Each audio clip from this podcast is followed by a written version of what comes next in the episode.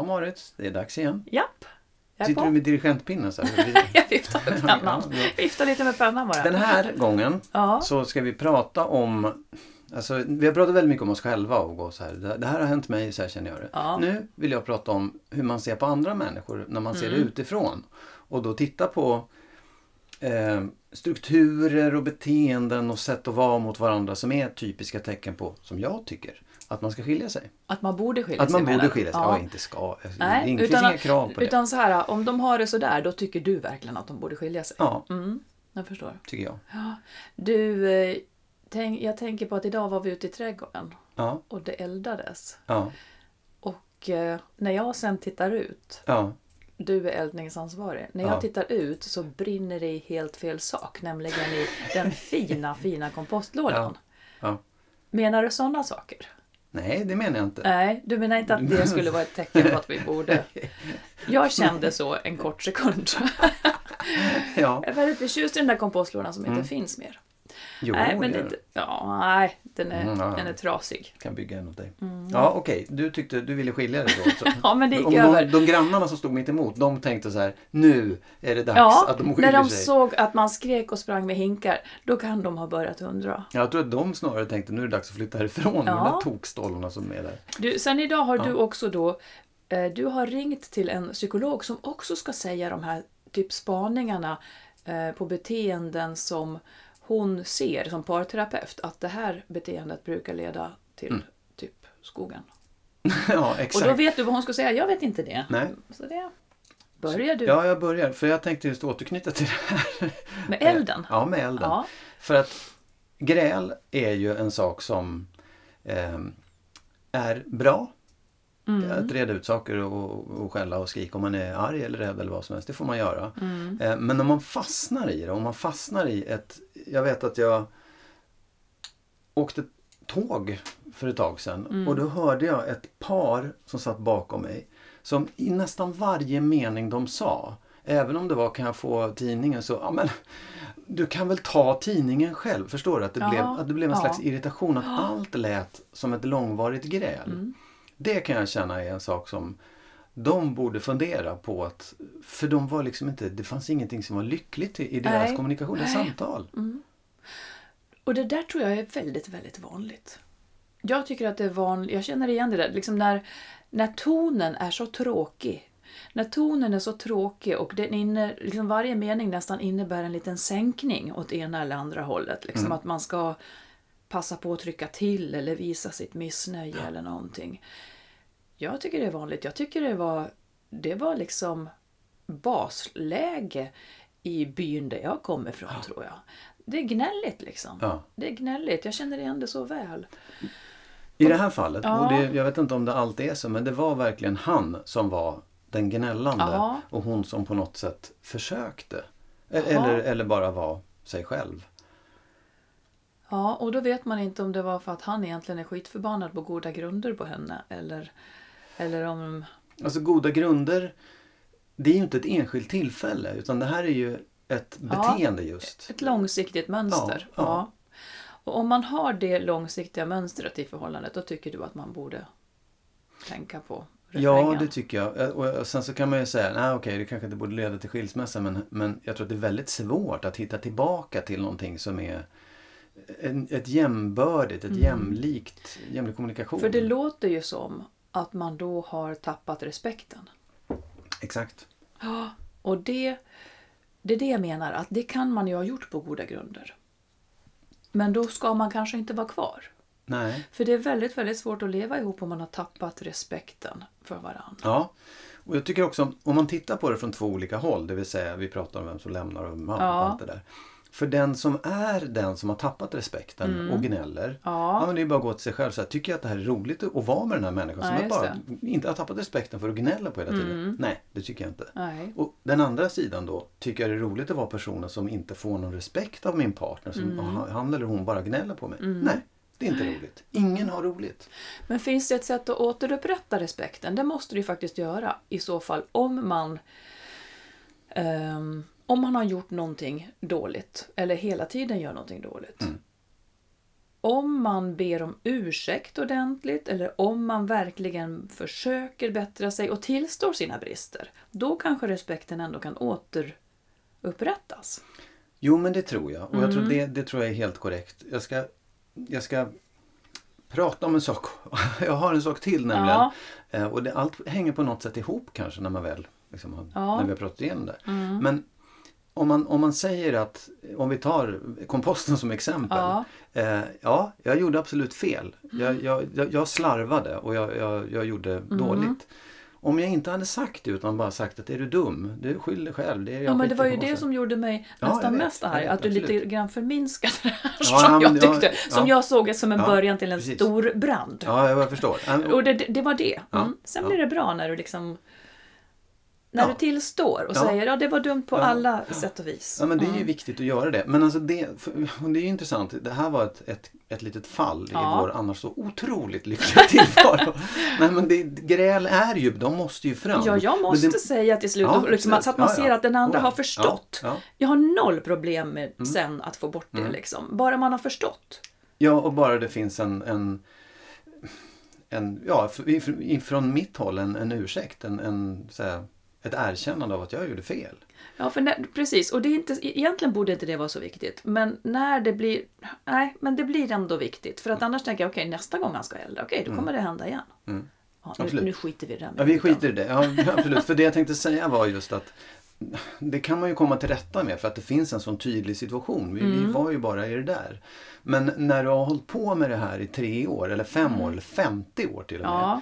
Då vet man ju inte vad man till slut ska liksom vad är det man ska, var, i vilken situation av alla de här sakerna jag gjort i 50 år. Vad är det jag ska be om ursäkt för? Hur ska jag få tillbaka Nej, respekten? precis. Nej. Det, det blir ju liksom som att även ja, att man har glömt att vattna blommorna eller Mm. allt blir ju en slags, ett slags missnöje att man Mm. inte tar tidningen själv.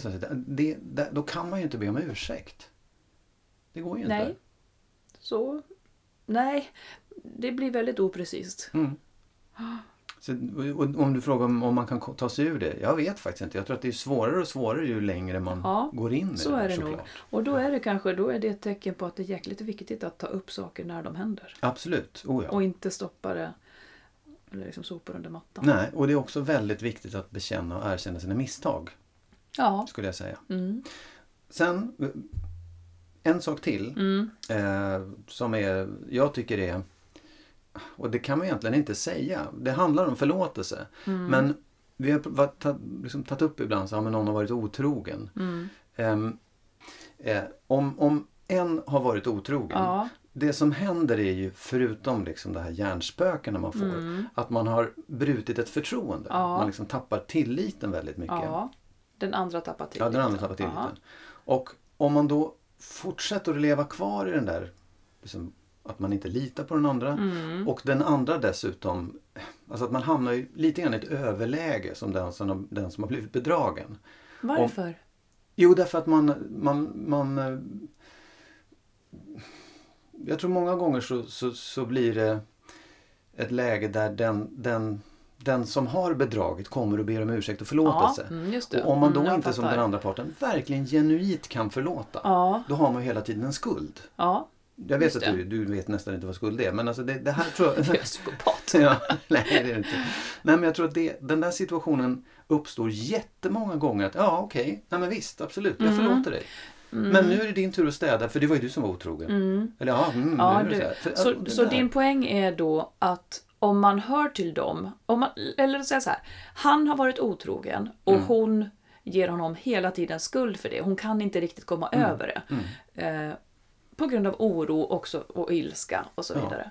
Så vad tycker du, är det han då som bör se sanningen i vitögat och säga fan vi kommer aldrig komma ur det här, eller är det hon? Ja, det, och återigen där, om du är den personen som inte känner att din partner litar på dig och aldrig kommer att göra det heller trots att du liksom har berättat Nej, och mm. alltihopa. Ja, men då kanske du ska överväga, mm, det här är nog svårt att få ihop. Ja. Och för den parten som jag, jag, en gång i tiden, nu var vi inte gifta och hade barn och alltihopa, men det, det uppstod i ett förhållande, precis Mm. just den situationen. Och jag kände själv efter ett tag, här, Vem var du av dem då? då? jag var den som hade blivit bedragen. Ja. Hon hade varit med en annan. Mm. Och då kände jag faktiskt, jag är inte snäll i det här.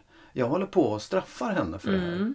Det var ingen jättestor sak. Men jag sa, det, det, vi kommer aldrig att hitta tillbaka till det här för jag håller på och straffar. Mm. Gjorde du slut då? Ja, Med till straff? Men, ett, ja, men fast- riktigt kanske? ja därför kanske var rätt. sen, ska man ju, sen går man vidare åt olika håll Mm. liksom, och då får man väl Mm. reda upp det nästa gång. Mm. Tänker du någonting om det här? Är det bara jag som har såna här reflektioner? Inte alls, jag har många. ja. Eh, jag ska tänka vem, vilken jag ska ta först. Jag är inte så säker på vad jag tycker. Men här kommer en. Mm. Par som lever i förhållanden där man inte har sex. ja. Sen vet inte jag vad jag ska säga. Utan då, det är nästan så att jag skulle vilja fråga. Men, Mm. men, nej, men jag, jag tycker att... Jag vet att väldigt många ser det som en dödsdom liksom, för Mm. förhållandet. Jag själv vet inte om det skulle behöva vara så riktigt. Eh, samtidigt som jag tänker att, att det sannolikt kanske är det ändå. Eh, på något plan. Jag vet inte. Ehm, ja, nej, säg du. Nu släpper jag lös. ja. Nej, men jag kan, jag håller, det kan jag hålla med om. Och jag, för att då tycker jag nämligen, då har man ju... Vilket kan du hålla med Jag om? håller med om att man kanske bör fundera på just skilsmässa Jaha, eller, mm. eller liksom separation och upplösning av det man har. Mm. Om man inte har sex. Mm. Därför att det blir ju mer som ett vänskapsförhållande. Det blir ju Mm. mer som, då är man ju inte liksom mer intim eller mm, någonting än vad Nej. man är med sina vänner. Och det kan Fast ju till man har med... barn ihop, Ja, ja, man ja, lever absolut. ju ihop. Ja, ja, ja. Det är jättestor Ja, skillnad egentligen. Men, visst, absolut. Men det kan ju faktiskt vara bra också att omdefiniera förhållandet och säga att men vi har ju inte sex med varandra. Det är ju inte som att vi har ett förhållande. Sen, den andra sidan av det är att ja, men är det ändå inte så att man vill ha sex rent generellt?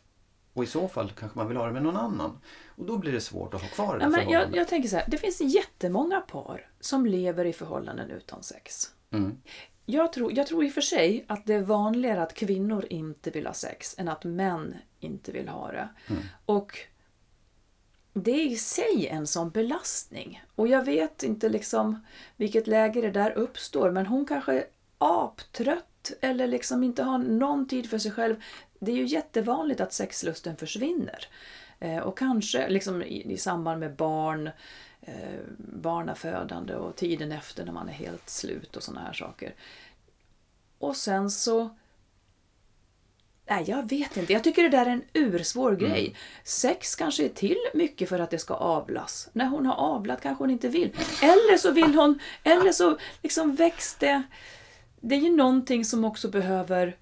Låt säga att man har ett ganska taskigt förhållande eller bara ett sånt här vi klarar oss förhållande. Och hon inte ens tänker på sex. Eller han inte ens tänker på sex. Jag kan tycka på sätt och vis att det är synd att man behöver se det som att man ska skiljas därför. Ja. Men jag har heller inte så stort hopp om att det där blir bättre om fem år. Utan, Men det är också en fråga om att man inte har sex. Det har man ju inte hela tiden.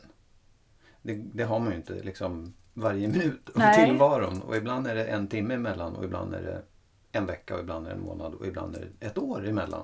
Och vad innebär det då? Alltså när, när har man inte längre sex? Hur lång det tid måste ska det ju gå? vara så att... Ja, just det.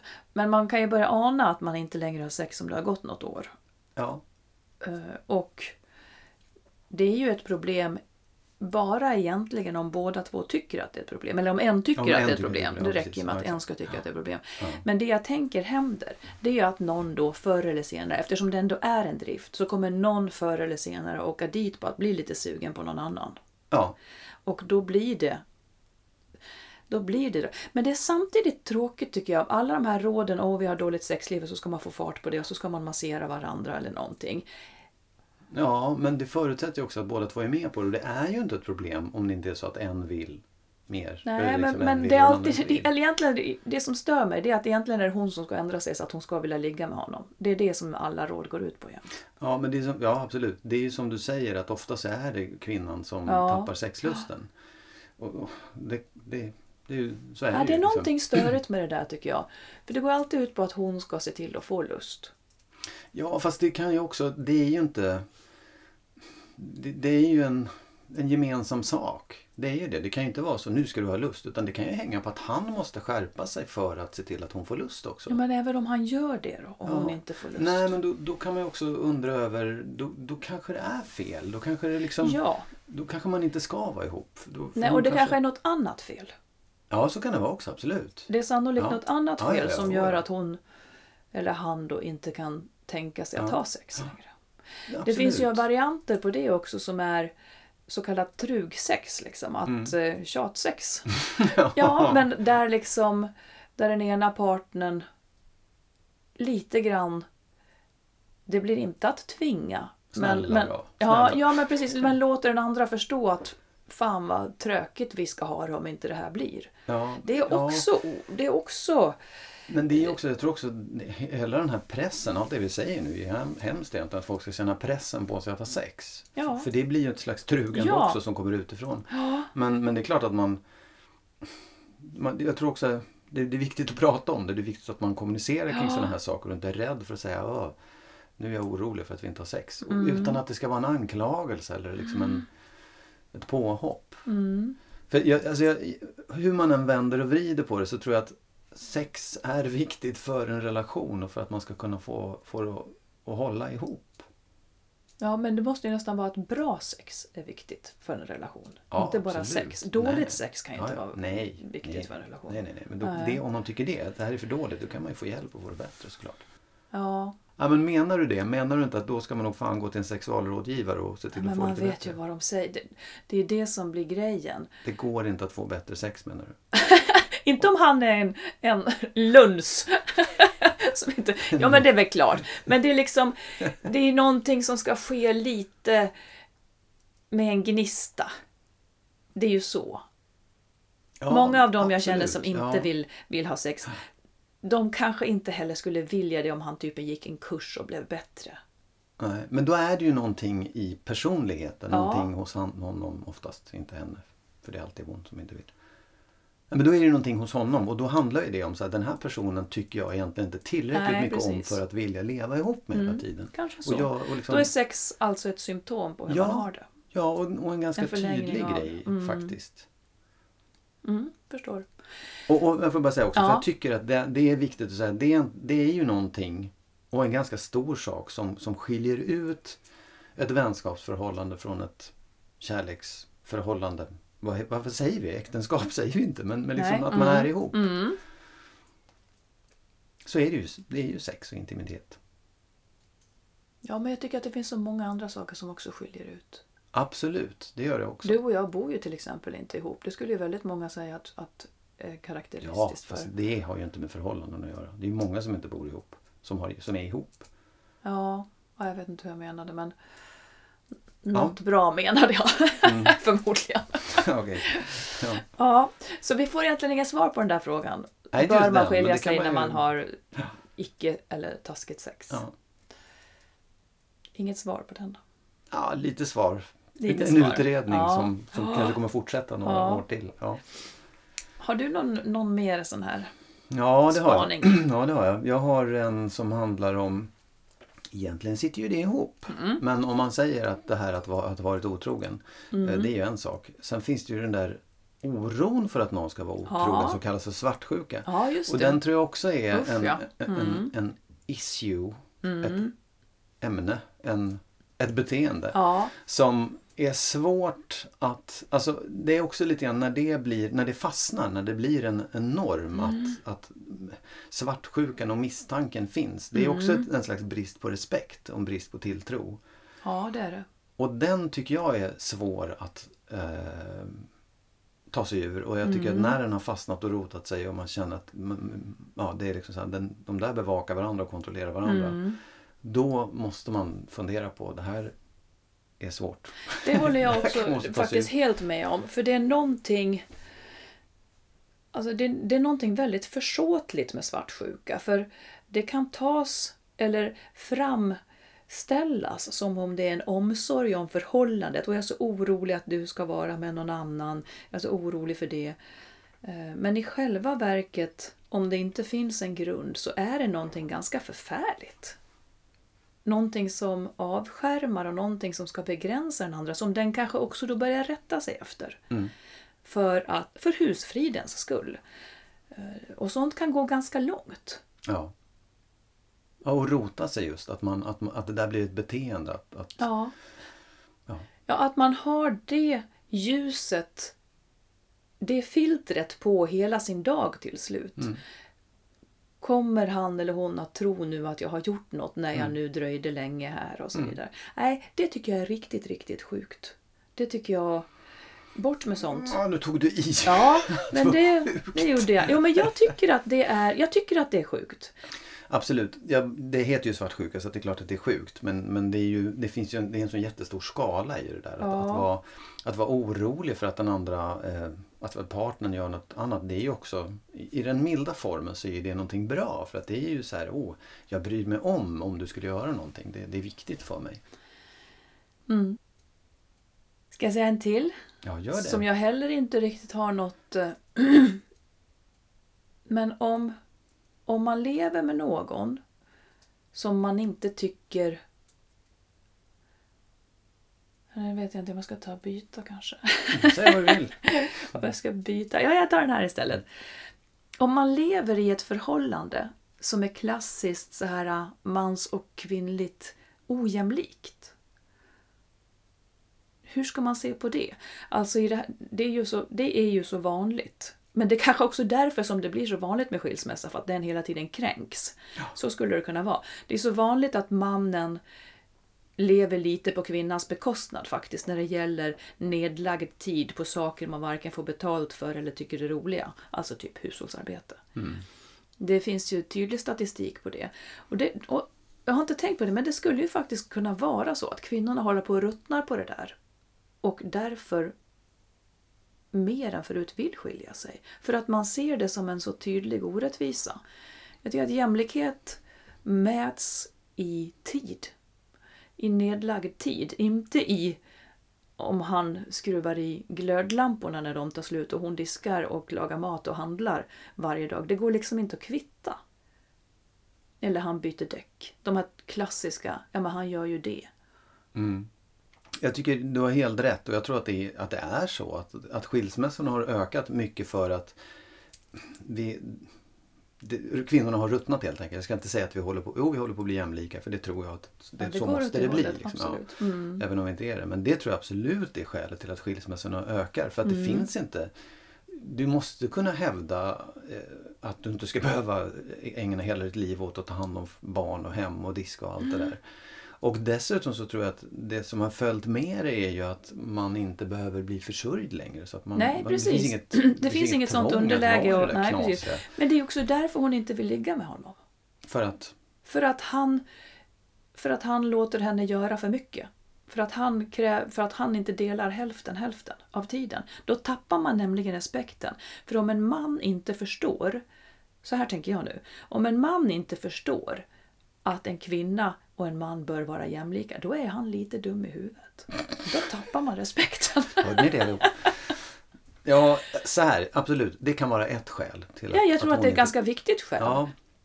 Jag vet inte om det är sant då, men jag har ju hört exempel på att nej, jag tappade lusten för att han slutade att vara man.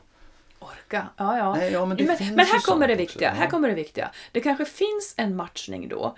Eh, alltså att leva med, i ett ojämlikt förhållande. För det är ju inte sällan som det är kvinnorna som är ojämlika. Nej. Alltså att de Nej, inte heller pallar att ta sig rätten att eh, göra lika mycket eller lika lite som han.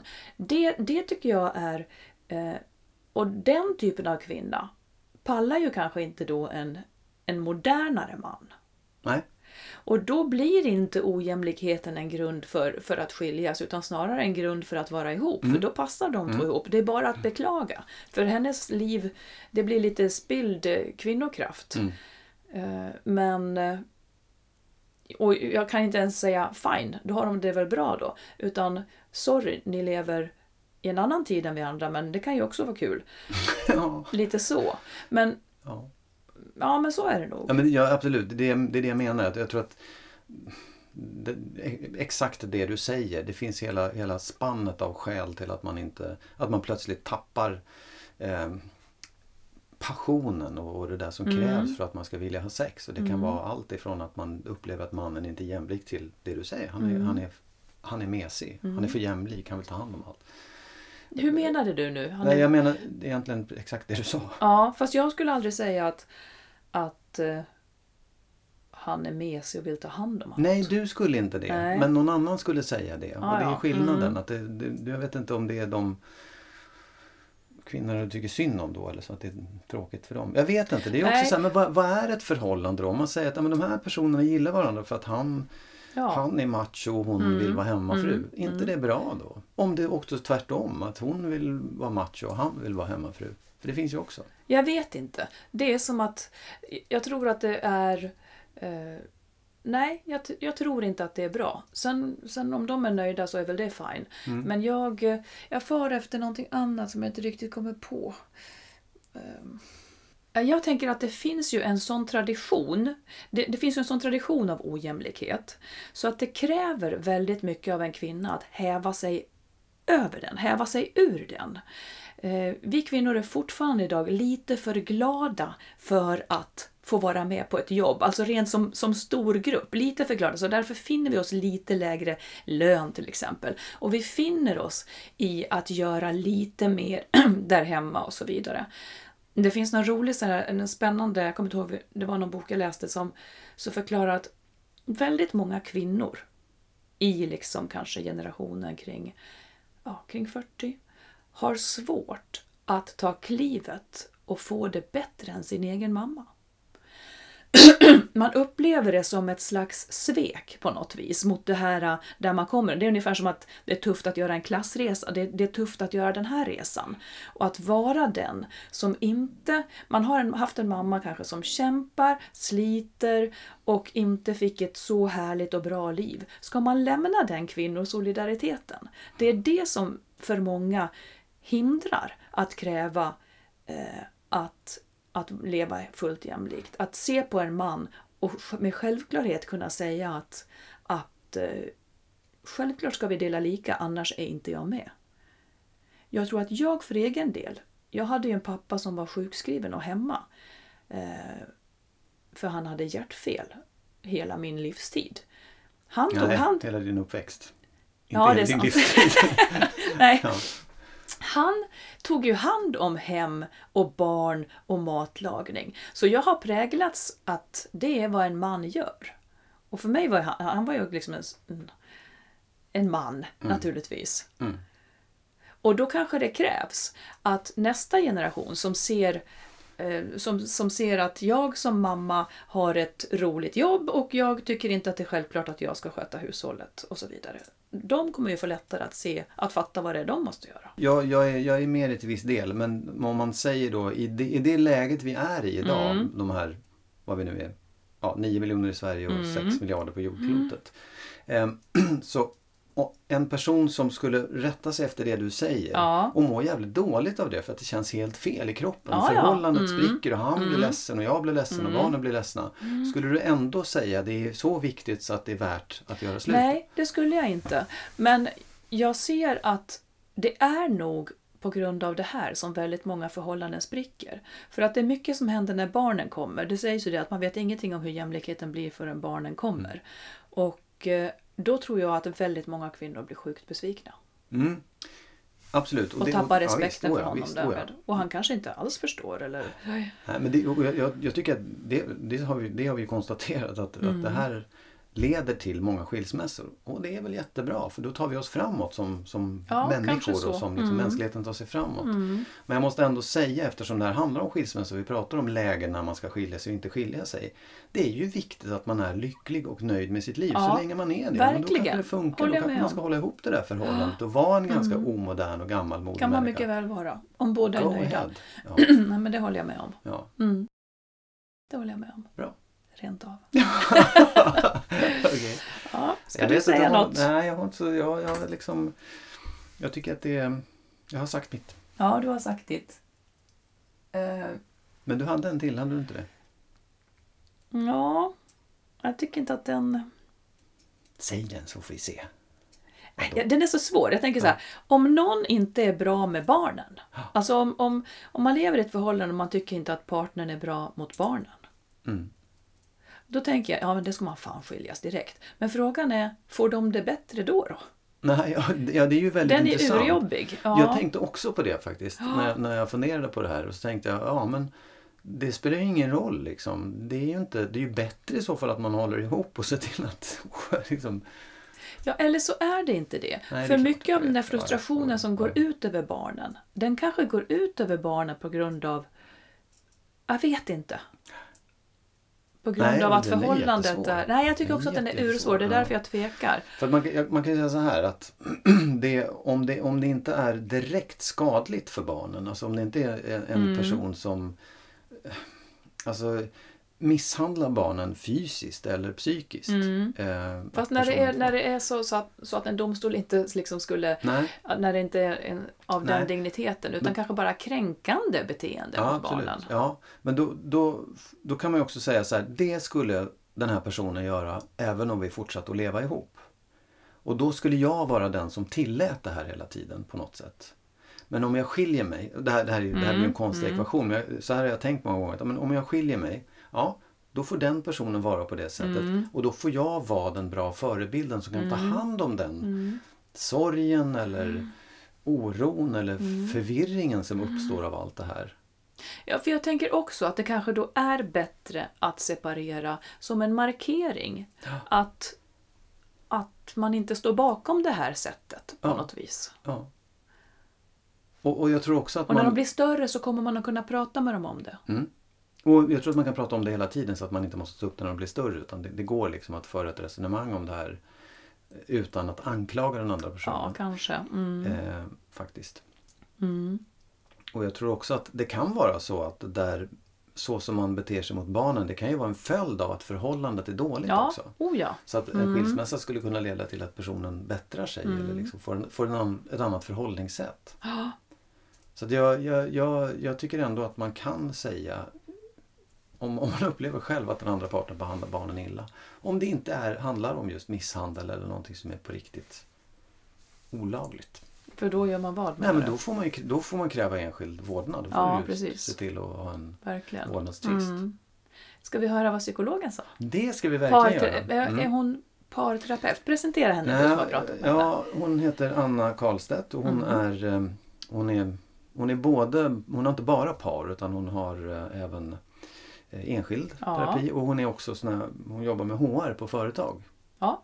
Sen sitter hon väldigt mycket i TV och pratar. Mm, och, och dessutom, ehm, ja, nu kommer jag ju säga det sen, men hon håller på att skriva en bok om skilsmässa. Ja. Vilket jag inte hade en aning om när jag hörde av mig till henne. Så det passar ju alldeles utmärkt. Mm. Mm. Vi lyssnar på henne. Absolut. Hej! Hej! Hej Anna! Det, när, du, när du träffar par i jobbet, eh, oavsett om det liksom är där för att skiljas eller inte, kan, finns det något särskilt beteende, något, några särskilda tecken som du, när du ser dem, tänker de här borde verkligen skiljas? Vågar du säga något sånt? Ja, alltså det, det första jag tänker på är att ibland har jag tänkt så, oj oj oj, hur ska det här gå? Och sen har det gått att, att göra någonting jättebra. Så att ibland eh, blir jag ju förvånad förstås. Och samma sak med, med par ibland som kommer där man tycker att det finns en ganska fin samtalston och där man tänker att det här är nog inte så svårt och sen är det jättetrassligt ändå. Så att det, det där kan man bli lite förvånad över. Men, men några tecken tycker jag ändå är, kan vara ganska utmärkande när man tänker just så. Och eh, ett är väl att eh, de kommer alldeles för sent. Alltså konflikterna har blivit så himla många, så snåriga, så trassliga. Och det har gått också väldigt lång tid utan att någonting har hjälpt. Mm. Eh, så konflikter har ökat och sen har det triggat andra saker och ibland blir man ju förbannad på bara minsta lilla ögonbrynsryckning hos den andra. Eh, Ja. Det har liksom gått väldigt långt och det är svårt, det är svårt då om det Ja. är sådär trassligt. Men, men du säger att de har kommit för sent. Tycker du att man kan komma, alltså en del borde komma så fort man blivit tillsammans med. Eller förstår du, finns det liksom, kan, kan man komma i tid? Eh, ja, det kan man absolut göra och jag tycker det blir vanligare och vanligare hos lite yngre personer att man Eh, man kommer till exempel om man ska, innan man ska skaffa sitt första barn, har jag Mm. haft flera stycken på sista tiden, som är gravida och som lite grann förebyggande vill, tänker så här, "Så- och vi har hört att vi inte kommer få sova sen. Och då blir man inte så himla tålmodig. Så det här skulle vi vilja kolla om vi kan hantera lite bättre. Så här brukar det bli för oss och hur kan vi lösa det? Så, att, så att en del kommer faktiskt lite tidigare eller kommer när det är väldigt trassligt men det går att trassla upp. Ja, Men, men ett, till sånt här, ett till sånt där tecken, det tycker jag verkligen är också eh, kommunikationsstilen. Alltså, det är som att man ligger i varsin skyttegrav och bara skjuter på varandra. Det finns ingen förmåga att lyssna överhuvudtaget och det har liksom blivit en kamp på liv och död. Och Ja. när det också finns liksom en närvaro av förakt Mm. eh, ofta, då, Precis. då tycker jag det kan vara ganska hopplöst faktiskt. Ja. Vad, kommer det ifrån? Vad kommer, alltså, om man, det är ändå, man älskar ju varandra, man är ju gifta och kära och så kommer det förakt in. Var, hur kommer det sig? Ja, det kan ju finnas jättemånga orsaker till att man plötsligt börjar känna förakt och nästan avsky gentemot den andra. Och det handlar ju väldigt ofta om att det under en lång tid har funnits en bristande förståelse för varandra och eh, man har inte blivit bekräftad överhuvudtaget liksom i den andra. Det finns ingen förståelse alls och sådär. Ja. Och, då, och det tycker jag också kan eh, ibland hänga ihop med eh, berättelsen om det här paret. Alltså, Mm. ofta när jag frågar så här, men hur var det när ni träffades och man, jag vill ha lite historik och sådär. Då tycker Mm. jag att flera par, även de som är ganska trötta och ledsna och hängiga, kan lite grann lysa upp och beskriva den där tiden med lite värme eller ja men hitta varandra en smula på något Mm. sätt, i alla fall där och då. Eh, men för vissa finns också en, en, en ganska negativ historia som liksom inte är det minsta ackompanjerad av något positivt eller romantiskt. Ja, vi, så, ja men vi sågs på universitetet. Ja, men först var vi ihop, sen var vi inte det. Sen blev vi det. Ja, sen blev vi gravida. Ja, det var praktiskt. Som att man, alltså, som- av ett misstag, att man blev ihop av ett misstag, liksom, att det gick för fort eller? Ja men precis, jag tycker en Ja. del också kan uttrycka det, någon sorts bitterhet. Det här blev inte alls som jag har tänkt mig och det blev aldrig egentligen bra och du sa ju att, nej men du tyckte ju redan från början och sen fortsätter de här anklagelserna sinsemellan. Alltså då, då Ja. kan det vara lite trassligt faktiskt. Du, ja, kan du kan, kan du säga tre varningstecken som man, bör, som man borde vara, vara uppmärksam på, liksom, Mm. om man hamnar i Eh, just? Mm, det, eh, det kan jag försöka säga. Eh, nummer ett då, eh, ökande konflikter. Trots att man gör ständiga försök att problemlösa så lyckas man inte nå varandra. Man lämnas liksom ständigt med någon känsla av att vara inte förstådd och i frustration. Eh, det är det ena. Eh, Ja. Ett annat varningstecken är att, att intimiteten minskar. Alltså det som ändå kittar oss samman på något sätt och skiljer ut oss ifrån några gamla syskon eller något sånt där. Ja. Alltså, och, och, och sånt där går ju förstås upp och ner i perioder. Det är ju helt naturligt att man inte alltid går och känner sig jättesugen på att kyssa den andra in på halsen eller något liksom. Mm. Men om det börjar bli en väldigt låg grad av ömhet, av närhet och, och intimitet över ganska lång tid, då är det en signal också ofta tycker jag. Mm. Och sen så en sak till kanske är eh, frånvaron av närvaro hos Mm. den ena eller hos båda parter. Alltså eh, total liksom brist på bekräftelse, någon sorts ointresse.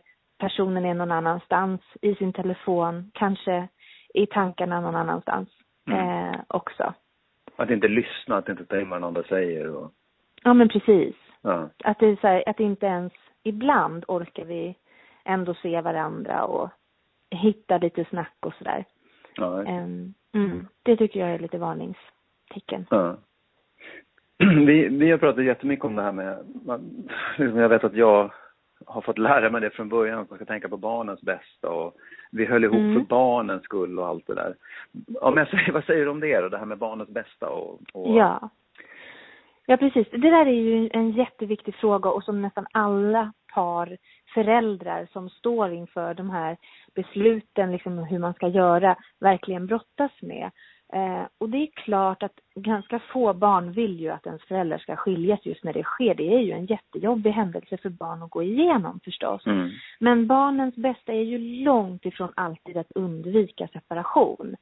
De allra flesta lyckas ta sig igenom den typen av svårigheter och, och om man ser till forskningen så i vuxen ålder finns inga större skillnader mellan kärnfamiljsbarnen och skilsmässobarnen egentligen, utan skillnaderna är när, under tiden som den här separationen pågår. Då kan man se att barn eh, som lever med separerade föräldrar mår lite sämre när man har Mm. liksom, gjort mått, mätt sånt. Liksom.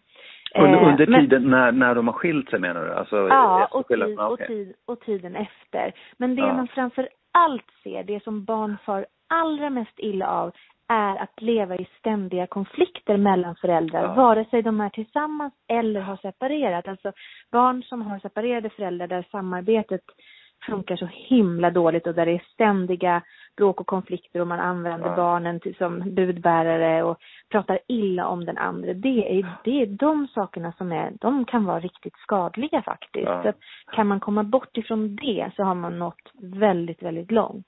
Ja. Eh, så att det skulle jag säga. Eh, ja men barnen är en del av båda föräldrarna. Det är ju jätteont i dem när vi pratar illa om den andra. Ja, så är, det bästa vi kan göra för barnen är att försöka hålla sams, vare sig vi är tillsammans eller om vi inte vill leva tillsammans. Ja, jag förstår. Ja, det är fantastiskt. Det, det roliga nu när vi ringde är att du håller ju på att skriva en bok om skilsmässa också. Ja, det gör Ja. jag. Det här är ett, ett ämne som ligger mig varmt om hjärtat just nu. Ja, vad, vad, vad är liksom ingången på den, vinkeln på den, temat?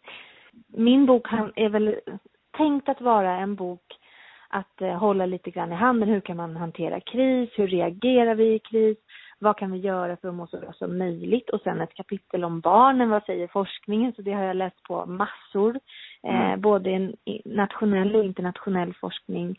Eh, konflikthantering, stressen, alla nya stressorer kring sämre ekonomi och boende och flytt och Mm. eh, allt sånt där. Och sen eh, eh, lite grann om kanske eh, något annat sätt att se på skilsmässor och finns det andra sätt att leva som inte är liksom second best hela tiden än den traditionella kärnfamiljen på något vis. Kanske lite sådana tankar mot Ja. slutet.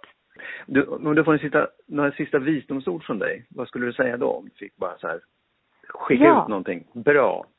Eh, åh, mm, av allt jag vill säga, okej.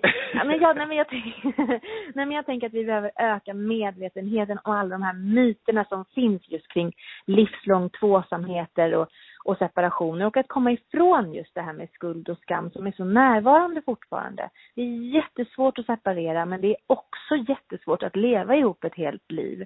Det visar ju inte minst skilsmässostatistiken. Jag tänker på en sak, vi beklagar alltid när någon skilt sig. Åh, åh vad tråkigt, vad, vad synd. Och säger automatiskt, nej men grattis till de som firar 50 år. Och ibland behöver man ju vända på det där.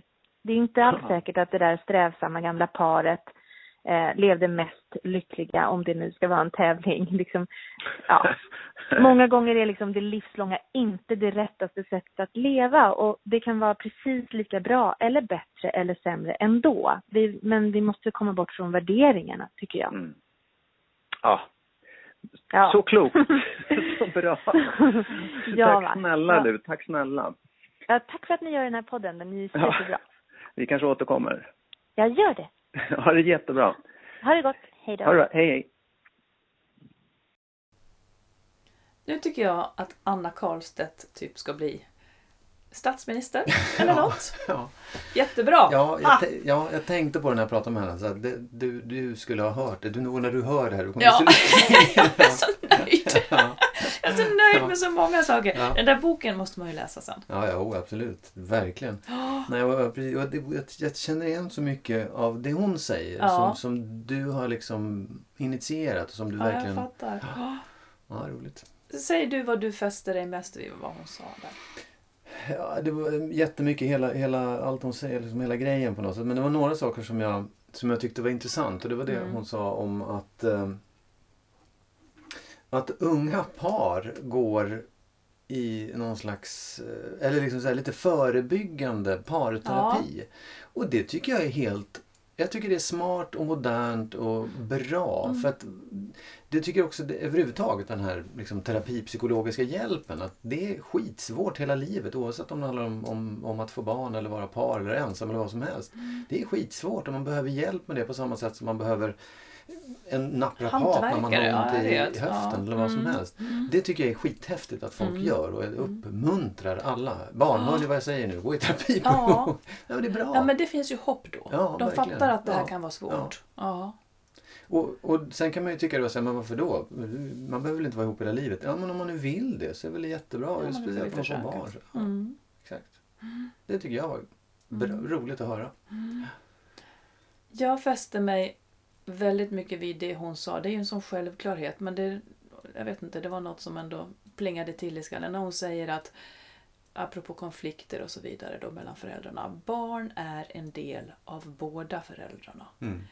Och när man ser det så så blir det ju så fruktansvärt jobbigt för dem om mamma tycker att pappa är dum eller pappa tycker att mamma är dum. För att det är, det är en del av barnen som då också blir lite kränkt. Ja, absolut. Det blir så. Och ska jag vara sjukt ärlig så är det ungefär, så kanske det, jag vet inte hur det blir för dig, men för mig är det lite så här att mina barn, i min värld, är de lite mer mina barn än sin pappas barn. Varför då? kan, nej, jag, jag, men, jag fattar att det inte är så. Jag fattar ju att det inte är så. Och han upplever samma sak? Nej, men det är det jag inte vet. Ja, nej, jag förstår. Ja, just det. Så skulle det kunna vara Mm. att alla upplever att ens barn är lite mer ens egna barn än den andra förälderns barn. Hur upplever du? Upplever du att dina barn är lite mer dina barn? Nej, nej, nej, faktiskt inte. Nej. Nej. däremot så kan jag ju många gånger tänka på att med tårar i ögonen nästan att, att, de, att de just inte är bara mina barn utan att de är Ja, de är ju så fantastiska mina barn tycker jag. Och det är bara till hälften på grund av mig Mm. Ja, till det. hälften på grund av deras mamma. Mm. Såklart, det är ju så. Mm. Det, är- det är faktiskt vi Ja, två jag som har vet, gjort jag vet. Och där, och jag, Ja. jag, vet jag har aldrig liksom tänkt att de skulle vara mer. Nej. Nej, och jag, jag säger inte att jag tycker att det är liksom en sund ställning. Men, men jag undrar om det... ant- Jag, när jag nu fattar att jag tänker så. Har det att göra med att man är kvinna och har dem närmare eller har det att göra med att alla skulle tänka så? Minns du vad våra fyra söner, när vi var på en resa en gång, så fick man ju, så hörde jag hur de satt och pratade om sina föräldrar. Och det här är ju fyra grabbar. Ja. Men de var alla eniga om att mamman, de stod mamman närmast. Och detta trots att dina barn bor heltid hos dig och trots att liksom mina barn har en så otroligt närvarande pappa. Men det kan nog stämma faktiskt. Jag, jag, det kan nog vara så att, eh, att, att man som mamma upplever det. Vilket kanske inte är så konstigt heller. Nej, om de också upplever det. Jag vet inte alls om de är Nej. representativa men... Nej. men eh, ja. Nej, och jag, nej, men det, kan, det kan jag verkligen tro. att även om, även om mina barn bor hos mig så tror jag att de faktiskt står sin mamma närmare ja. känslomässigt. Ja. Eller liksom de, det, det är där de, de får, sitt, får utrymme för sitt känsloliv på något sätt. Mer än hos mig. Nej, men det var That's väldigt bra. Får jag säga en sak till Mm. Ja, bara som jag tänkte på det här. Och det ligger liksom i allt vi har pratat om. Att det, att det i vuxen ålder inte märks. Det är ingen skillnad på de som har vuxit upp med skilda föräldrar och de som har haft föräldrar och- och sådär. Men att den stora, det absolut värsta, värsta stora som liksom drabbar barn det är att leva i ständiga konflikter. Just det. Oavsett det- om man är skild eller Ja, ihop och exakt. föräldrarna är skilda Precis. eller ihop. Ja. Det skålar vi för. Det skålar vi för, för nu är det lördag. Och sen så säger vi tack till alla lyssnare. Ja, och säger också att man gärna får mejla oss på Ja. info skilsmassopodden.se eller gå in på Facebook-sidan som heter Skilsmässopodden. Ja, man kan till och med på vår hemsida skriva små meddelanden numera och, Kan man och göra. Och vi, vi läser allt och vi svarar på allt och eh, många kommer ju med, med bra tips om vad Mm. vi kan ta upp. Och det, Och det kommer vi att göra. absolut. Mm. Toppen. Hej då! Hej då!